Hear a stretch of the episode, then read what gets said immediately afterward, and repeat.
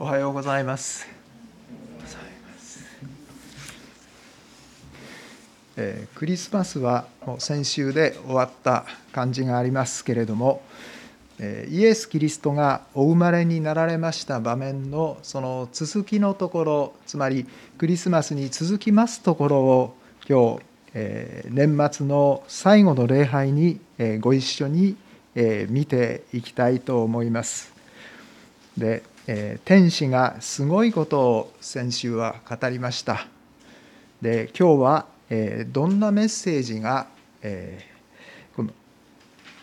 日常に戻ったイエス様とそのヨセフマリアの家族に対して語られていくでしょうか。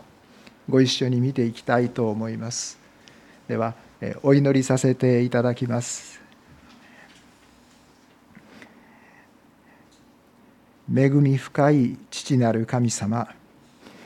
あなたはイエス・キリスト神の御子を私たちのためにこの地上に下してくださいました。それは私たちが救われるためです。でその救いは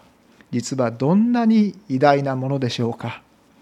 今日もあなたのお言葉を通してどうぞ私たちを教えてくださいますようにお願いいたします。イエス様の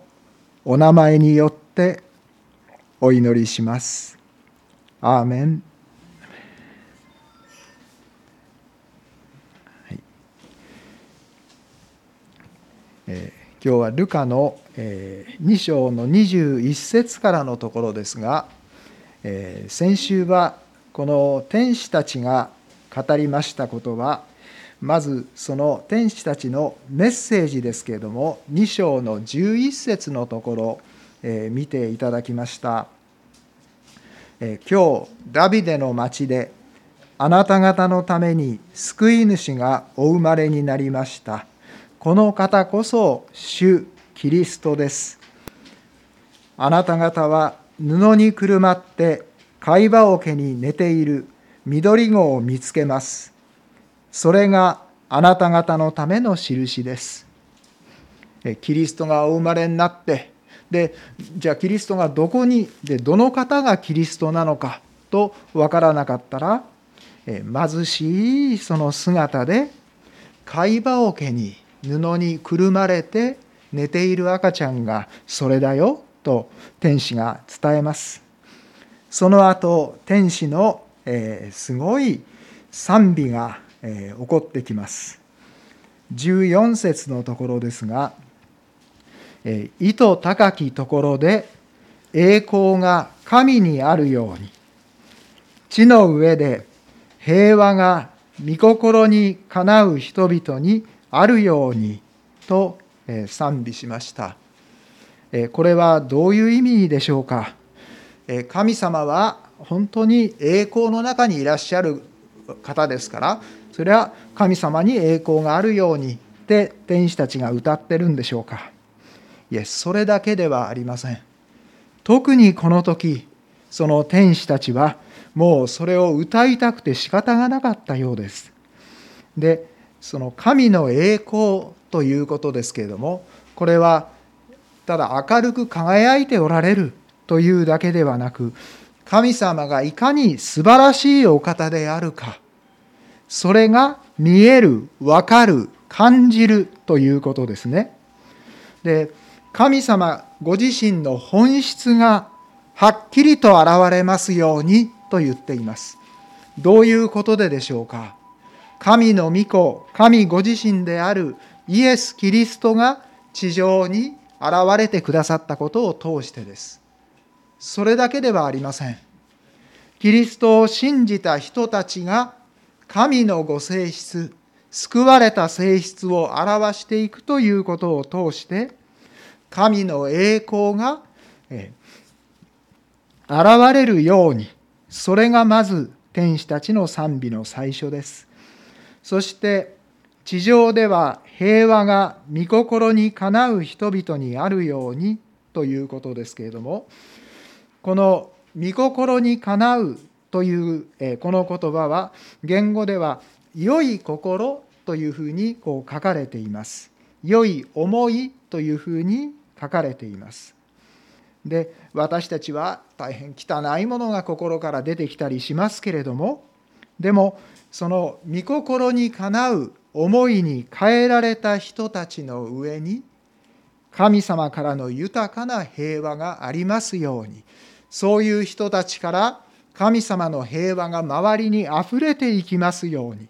そのことが今からは起こってくるんだ。というそういう天使たちの賛美であったはずです。羊飼いたちに対してその賛美が語られましたので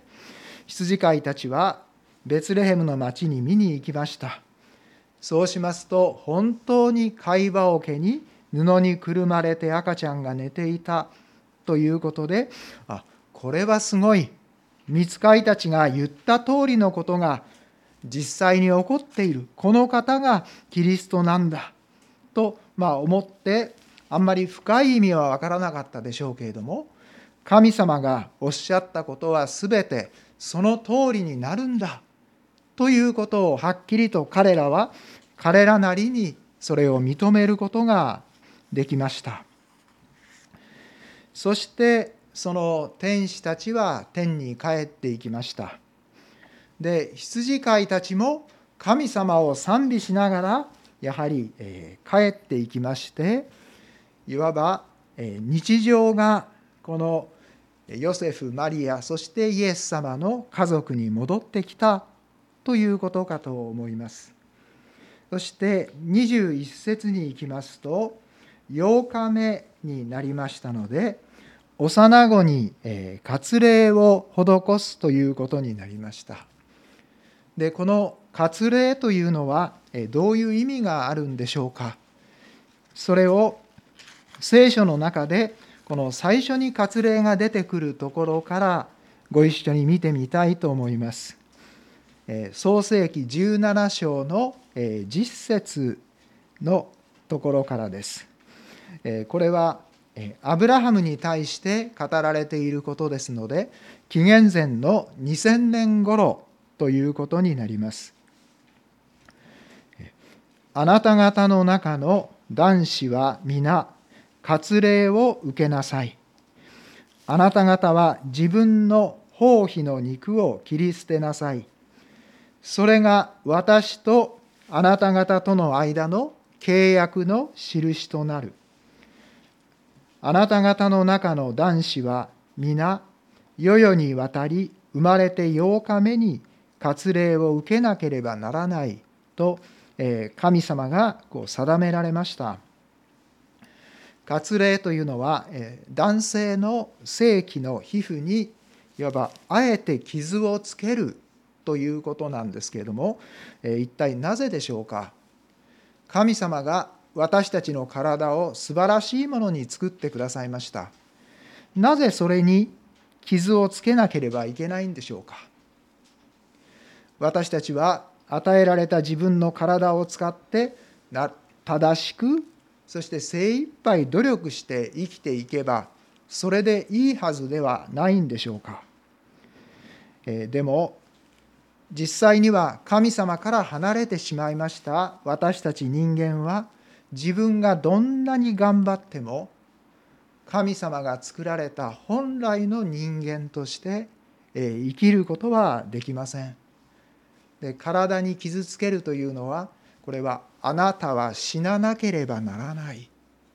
という神様からのメッセージになります。死んで神様の御心は死んで終わりということではなくあなたは死ななければならないそのままではダメだそして神様からの命が与えられなければダメだというこういうメッセージになります。でそれをはっきりと体に刻んでおかなければならない。これが神様の御心ということになります。でそれが私とあなた方との契約の印なんだ。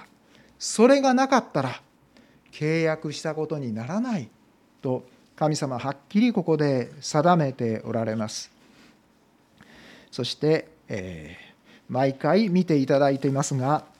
神様から作られた人間というのは創世紀1章2627節のとこですね。で我々の形つまり神様の形似姿そして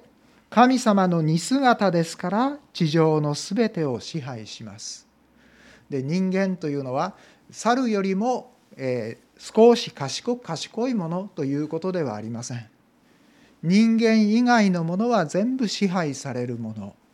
でも人間は支配されるのではなくて神様と同じ形を持ってそして人間以外の全てのものを支配するものとして神様が神様が作られましたですから人間だけは神様にものすごく近いもの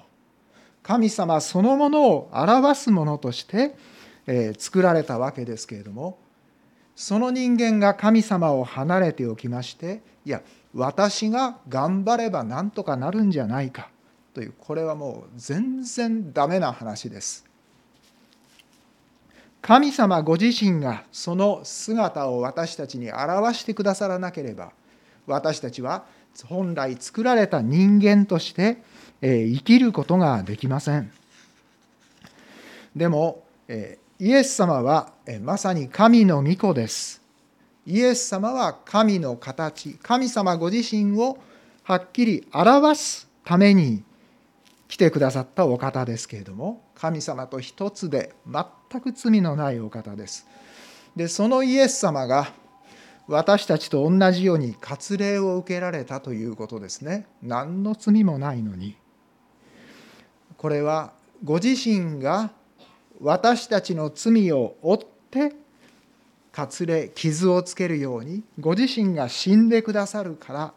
ですからそういうものですから割礼をあえて受けられたということになります。このイエス・キリストの役割について、えこの日常のことをこれしていく中でそれが語られていることになります。21節では8日目に割礼を受けられましたそして22節のところに行きますとモーセの立法による彼らの清めの期間が満ちた時両親は幼子をエルサレムに連れて行った、ベツレヘムからエルサレムですのでこれは7キロほどの道のりになります。イエス様がお生まれになってから家族での初めての外出ではなかったでしょうか。そしてエルサレムに行ったその理由ですが23節のところですそれは主の立法に最初に体を開く男子は皆主のために性別されたものと呼ばれると書いてある通り幼子を主に捧げるためであったと続いてきます。でここでは最初に生まれた男の子というのは、えー、主に性別されたものだというふうにこう書かれています。えなぜでしょうか？これもその旧約聖書の箇所を見てみますと民数記の3章13節のところにそれがあります。長子はすべて私のものだからである。なぜでしょうか？エジプトの地で私がすべての長子を打った日に、私は人から家畜まで、家畜に至るまで、イスラエルのうちのすべての長子を私のものとして性別した。彼らは私のものである。とおっしゃいます。すべての人間は神の前にえ罪人です。ですからすべての人が神様の前に出る時はこれは自分の罪のために死ななければなりません。出エジプトの時にご存知のように10番目の災いとしましてどうしてもイスラエルの民を行かせないというそのパロに対してエジプトの長子が全て死ぬというそういう災いをお与えになりましたこれは本来でしたら人間全てが死ななければいけない。でもそれを今は長子だけが死ななければいけないということに神様がなさいました。でも、えエジプト人だけではありません。それならイスラエル人の長子も同じように死ななければなりません。でもこの時にイスラエルに対して神様は、え家ごとに子羊を取ってそしてそれを殺してその血を門中と鴨居に塗りなさい。そうすれば裁きのその見つかいがその家を過ぎ越すというふうにおっしゃいました。そしてこの過ぎ越しの祭りというのがこの時からずっと守られるようになりましたけれどももちろんこれはあのキリストの十字架を表している一つの型であることは皆さんよくご存知のところだと思います。でそのように羊を殺して血を、まえ門のところに塗ることによってではイスラエルの長子は罪が許されて命が助かった死ななくてよかったということになります。でもイスラエルの長子が長子の罪が許されただけではなくてこの時にえつまり自分の代わりに羊が死んでくれた。そうしますと罪が許されます。でそうしますと神様と交わることができます。神のものになった。ということがここではっきりと言われています。あ死ななくてよかったですね。というだけではなくイスラエルの長子がここで神のものとされたということです。これが子羊が死んでくれた結果ということになります。ですからこの23節のところですけれども最初に体を開く男子はみんな主のために性別された清いものとして取り分けられたものだ。だから幼子を最初に生まれた赤ちゃんですから主に捧げるためにエルサレムに行きます。その時に24節ですがまた主の立法に山鳩一つがいあるいは家鳩の避難にはと言われているところに従って生贄を捧げるためであったとあります。生贄を捧げます。山鳩一つ貝ですからこれ2羽ですね。あるいは家鳩のひな2羽。どうして2羽でなければいけないんでしょうか。1羽ではダメなんでしょうか。これがレビ記の5章7節のところでちょっと説明されています。自分が陥っていた罪の償いとして山鳩2羽あるいは家鳩のひな2羽を主のところに持っていく。1羽は罪の清めの捧げ物。もう1羽は全焼の捧げ物とするとあります、え罪の清めの捧げ物というのは自分の罪の代わりにこの1羽が死んでくれた。ですから自分の罪を神様はもう問われない。私を無罪として扱ってくださるという意味になります。でもそれだけじゃありません。もう一羽を全焼の捧げ物として捧げなさいです。これはどういう意味がありますあるでしょうか。これは神様に全焼の捧げ物と言いますとその全部を燃やしてしまいます。でそして灰にな炎になってそれはま上に登っていくわけですけれども全てが灰になってしまいます。神様にこれは全てを捧げたものとして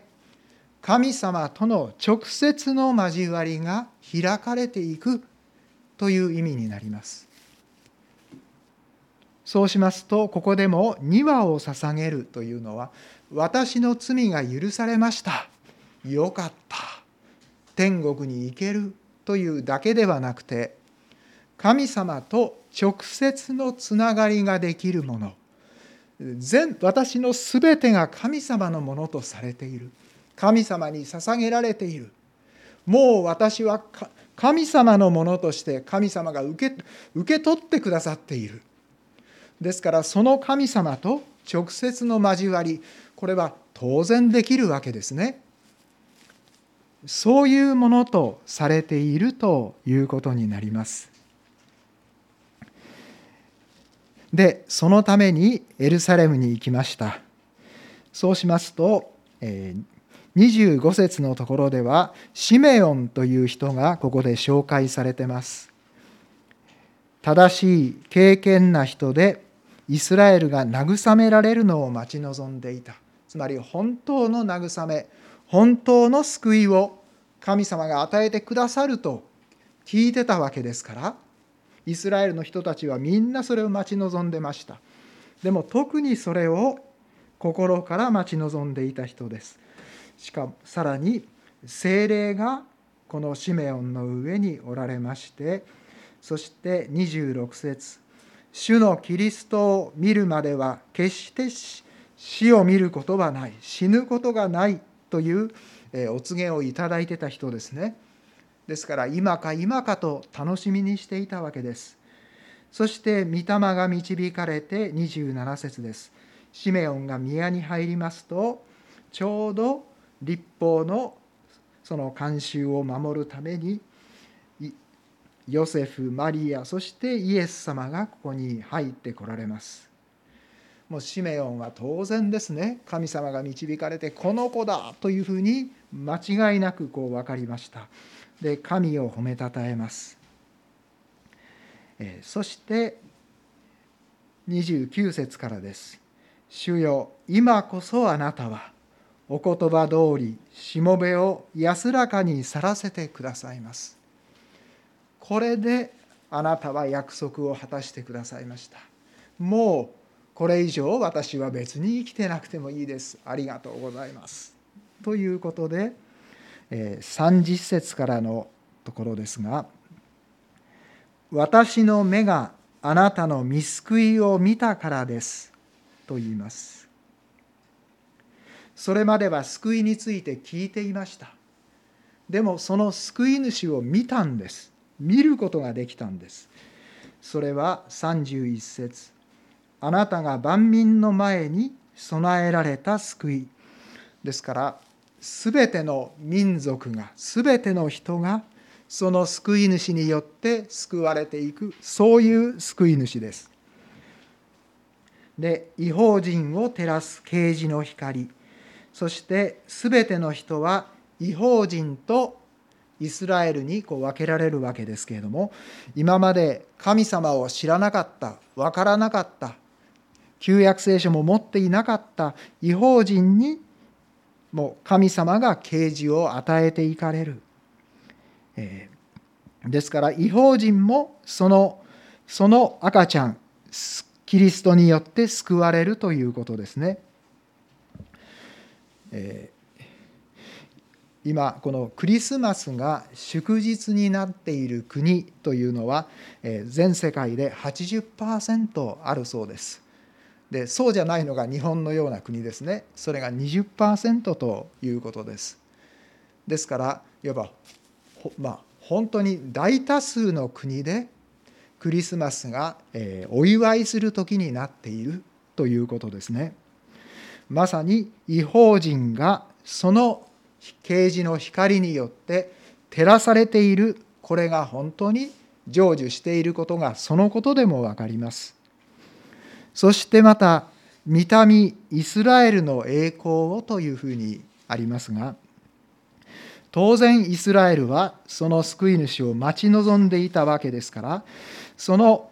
救いの光をはっきりここで見ることができたことになります。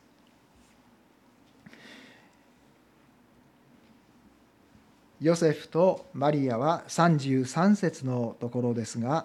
え幼子について語られるさまざまなことに驚いたということですが改めてこの赤ちゃんはそんなにすごいのかと思ったことでしょう。そして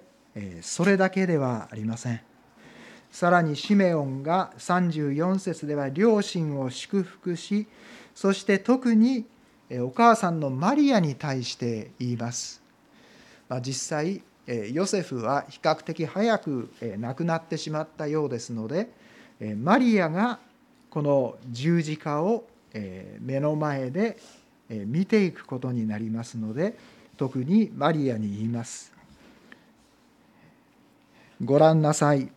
この子はイスラエルの多くの人が倒れたり立ち上がったりするために定められまた人々にの反対に合う印として定められていますと告げていきます。つまりこの子によってこのキリストによって立ち上がる人と倒れる人が起こってくるとまず語ります。あの有名なヨハネの3章16節のところからちょっと見ましてもそのことが書かれています。3章16節はもう神は実にその一人子をお与えになったほどに世を愛された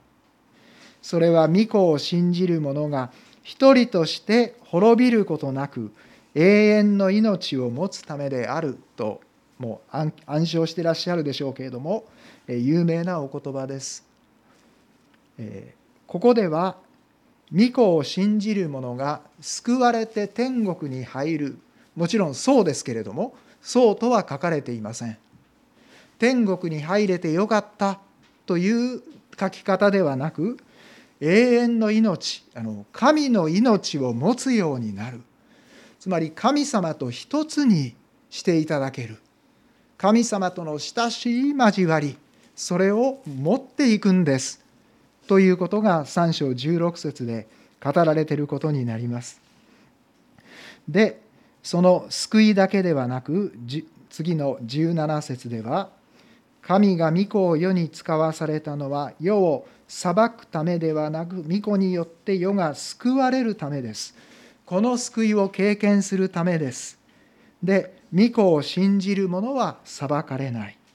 で信じない人というのはすでに裁かれている裁きの状態にあるということですね。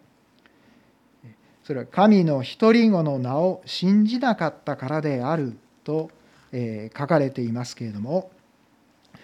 人間というのはこの救い主を信じるまでは有罪の状態です。罪がありますので神様から離れてます。で神様が分かりません。でも神の一人子の名を信じなかったからであるとありますけれどもキリストのもとに来れば救われる。それなのに来ようとしないから裁かれている状態にあると聖書は語ってます。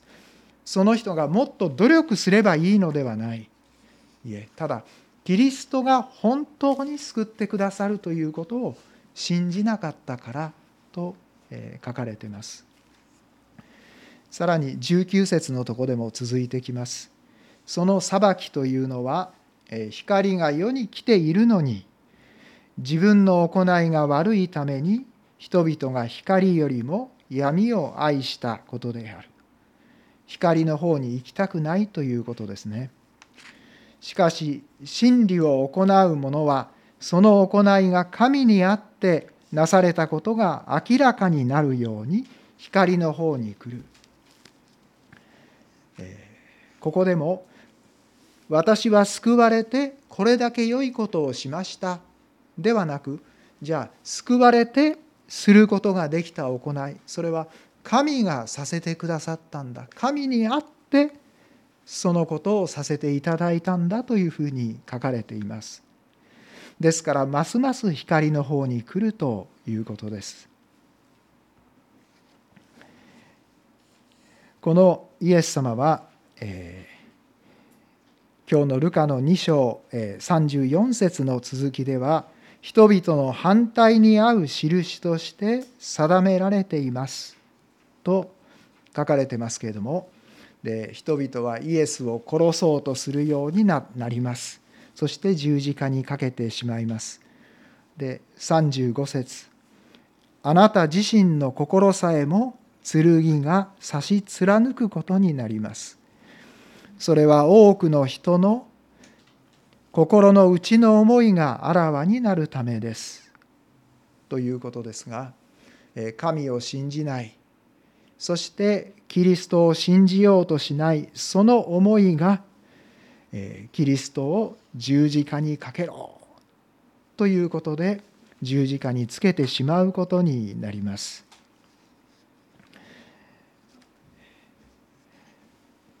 今日はあのキリストと共に歩むものという題にさせていただきました。キリストと共に歩む者はこの神様ご自身を身近に経験していきます。味わっていきます。一つで歩んでいきます。そしてえ神様がこれは問題だと思って苦しんでらっしゃる。そのために救い主を使わして救い主を十字架におかけになる。その神様の苦しみの思いをもまた共有させていただくことになってきます。こういうものとして神様と共に歩んでいくことができるようになります。今週の聖句として今日挙げさせてもらいましたのは先ほど読ませてもらいましたけれどもこのシメオンが語ります「私の目があなたの見救いを見たからですとあります。シメオンにとっては救い主イエス様をこの目で見ることができたそのことを指しているでしょう。でも私たちにとってはどうでしょう。イエス様を私たちは目ではまだ見ていません。でも私たちはイエス様の救いを私たちの心でそして私たち自身が変えられているそのことを通して私たちは神様の救いを見ていくことができるものになっています。シメオンは約束通りイエス様とお会いしました。でもきっと死ぬもうほんのちょっと前だったでしょうからおそらくこのあと1年も生きなかったんではないでしょうか。ですから地上での残りのシメオンの生涯は本当にわずかです。でも私たちは違います。私の目があなたの見救いを見ています。それを味わっています。と私たちは言うことができるものに変えられています。キリストと共に歩むものです。それはあなたが万民のすべての人の前に備えられた救いですし、神を知らなかった人たちを照らしてゆく、そして神様を知らせてゆく啓示の光。また約束をはっきり受けていたイスラエルにとってもこれは大きな栄光であることです。これ以上の栄光はありません。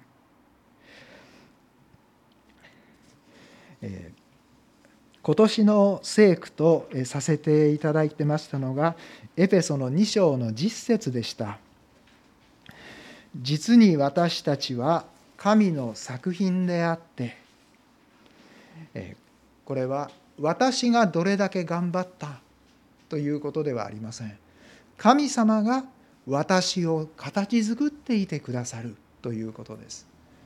ですから私がこれだけ頑張ったからという意識が私たちの中にあるんでしたらそのところはあんまり神の作品ではないんじゃないでしょうか。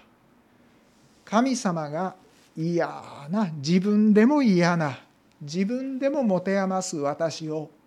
私に働きかけてくださって私を変えてくださってそして私をご自身に似ていくものへと導いていってくださっている。この経験が実に私たちは神の作品なんですという告白になってます。それは良い行いをするためにキリストイエスにあって作られたのです。私たちが頑張ったということは一つもありません。ただ神様ダメな私をどうぞ清めてください。私たちが自分をイエス様のところに持ってゆく。私たちはそれが私たちにできる最善のことです。そうしますと神は私たちが良い行いに歩むようにその良い行いをあらかじめ備えてくださいました。このことが私たちの中に当然成就していくことができ成就していくことになります。で私の目があなたの救いを見ています。と私たちは告白することができるわけです。今日最後にあの100万人の福音でと読ませてもらいましたあの堀江治さんという方のについてのことを少しご紹介させていただきたいと思います。えー、この方はあの東京大学の工学部を出られた方ですけれどもえ三菱重工に入られましてそしてその後で三菱重工と三菱自動車が分かれました時に三菱自動車の方に行かれた方ですけれども乗用車のエンジンの設計部門におられました。そちらの方で活躍していかれましてそして会社へ入ってからクリスチャンになられた方ですけれどもエンジンの設計部長に就任されました。ところが残念なことにこの方は49歳で心臓の病のために神様に召されてしまいます。でこの堀江治さんのことですけれどもその方のことを親しい方々が証しをしていらっしゃいます。三菱自動車の子会社で派遣社員として働いておられた本平大作さんという方がおられましたけれどもおられますけれどもこの方は後にクリスチャンになられますで会社へ入られましてまだ18歳の時なんですけれども日曜出勤で勤務していたということですそうしますと一人の人がその自分のところへ現れてえ休みの日まで、えお仕事をお願いしまして申し訳ありませんということで、えお菓子を置いていかれたということです。で胸のところの名札に「堀江」というふうに書いてありましたのでどっかで名前見た人だなと思っておりますとその本平さんの仕事は手書きされた図面をこのトレースするというその作業でした。で彼が自分の役割を果たしますと、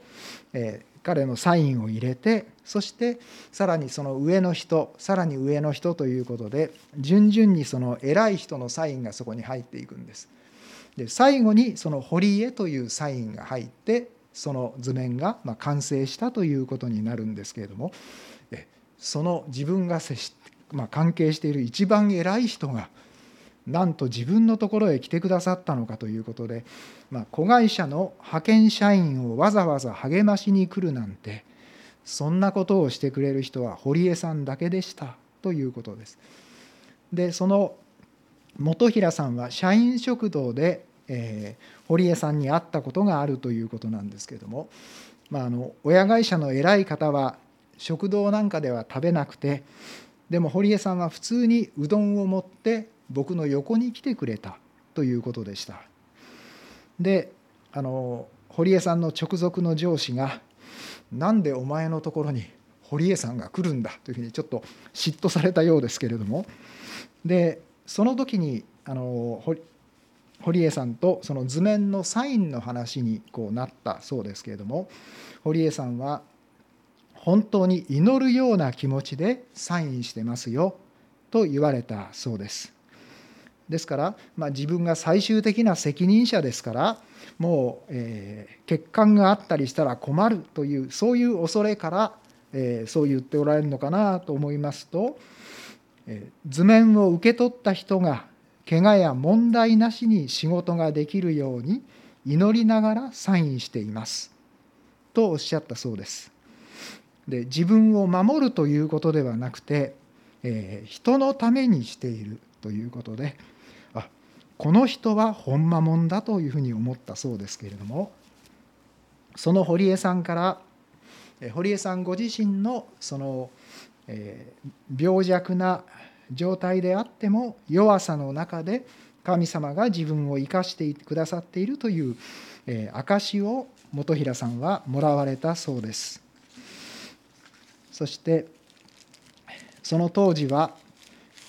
本平さんはま適当に楽しくそしてお金を稼げればいいかなと思ってたそうですけれども、え堀江さんが命がけで生きておられる姿に感動を覚えたということです。そして宗教を信じるのは弱い人間がすることだとそう思ってたそうですけれども神様に信頼して弱さをさらき出さらけ出して生きるのがそれが本当なんだという思いに変えられていかれまして本平さんは弓道を始めてキリストを信じることができるようになりました。で本平さんのその奥さんになられた方の証も少し出てたんですが社内で聖書研究会が開かれたということでそこにその奥さんになられた人も出ておられましてでそのところに同じクリスチャンということであの誘ったえ堀江さんも来られてえなんかとっても身近な人に感じたということでした。でえ堀江さんはこの心臓の大きな手術で49歳の時にえ亡くなられたわけですけれどもその後10年ほど経ちましてからこの三菱自動車の不祥事ということが表になって表沙汰になってしまいました。え競争に勝つためには他よりも絶対優れていなければいけないというそういう社内の圧力がリコール隠しやデータの改ざんを生んだ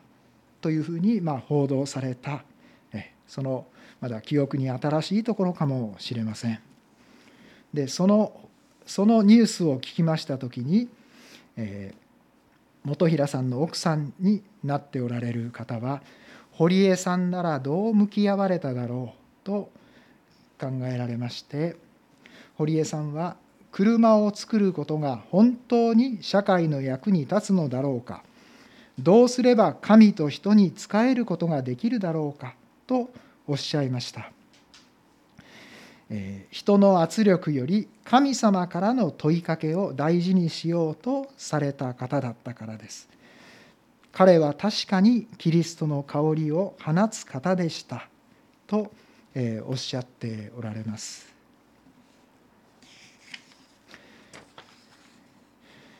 今日は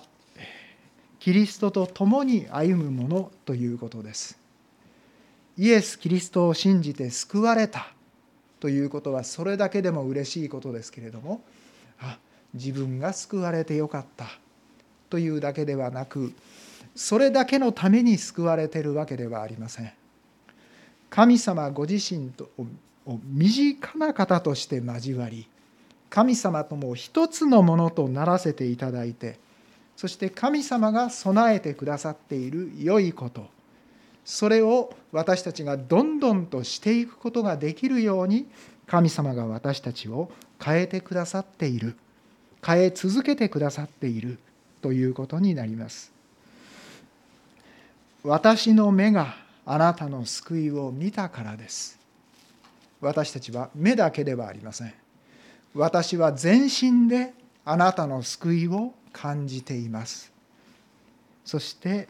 それは違法人あなたを知らない人々を照らすための啓示の光。そして御民イスラエルの栄光。約束された通りの栄光が私たちを通して豊かに表されていく。そのために私たちはキリストを信じて神様が救ってくださったということです。どうぞ私たちもこの素晴らしいお方とそしてこの方が素晴らしいものを全部用意してくださっていますのでもう心配することなく神様私はどうしたらいいでしょう？今どうしたらいいでしょう？家族のためにこの人のためにそしてこの会社のために私はどうしていったらいいでしょう？あなたが豊かに用意しておられることをどうぞさせてください。そういうキリストと共にそういう日々を私たち歩ませていただきたいと思います。お祈りいたしましょう。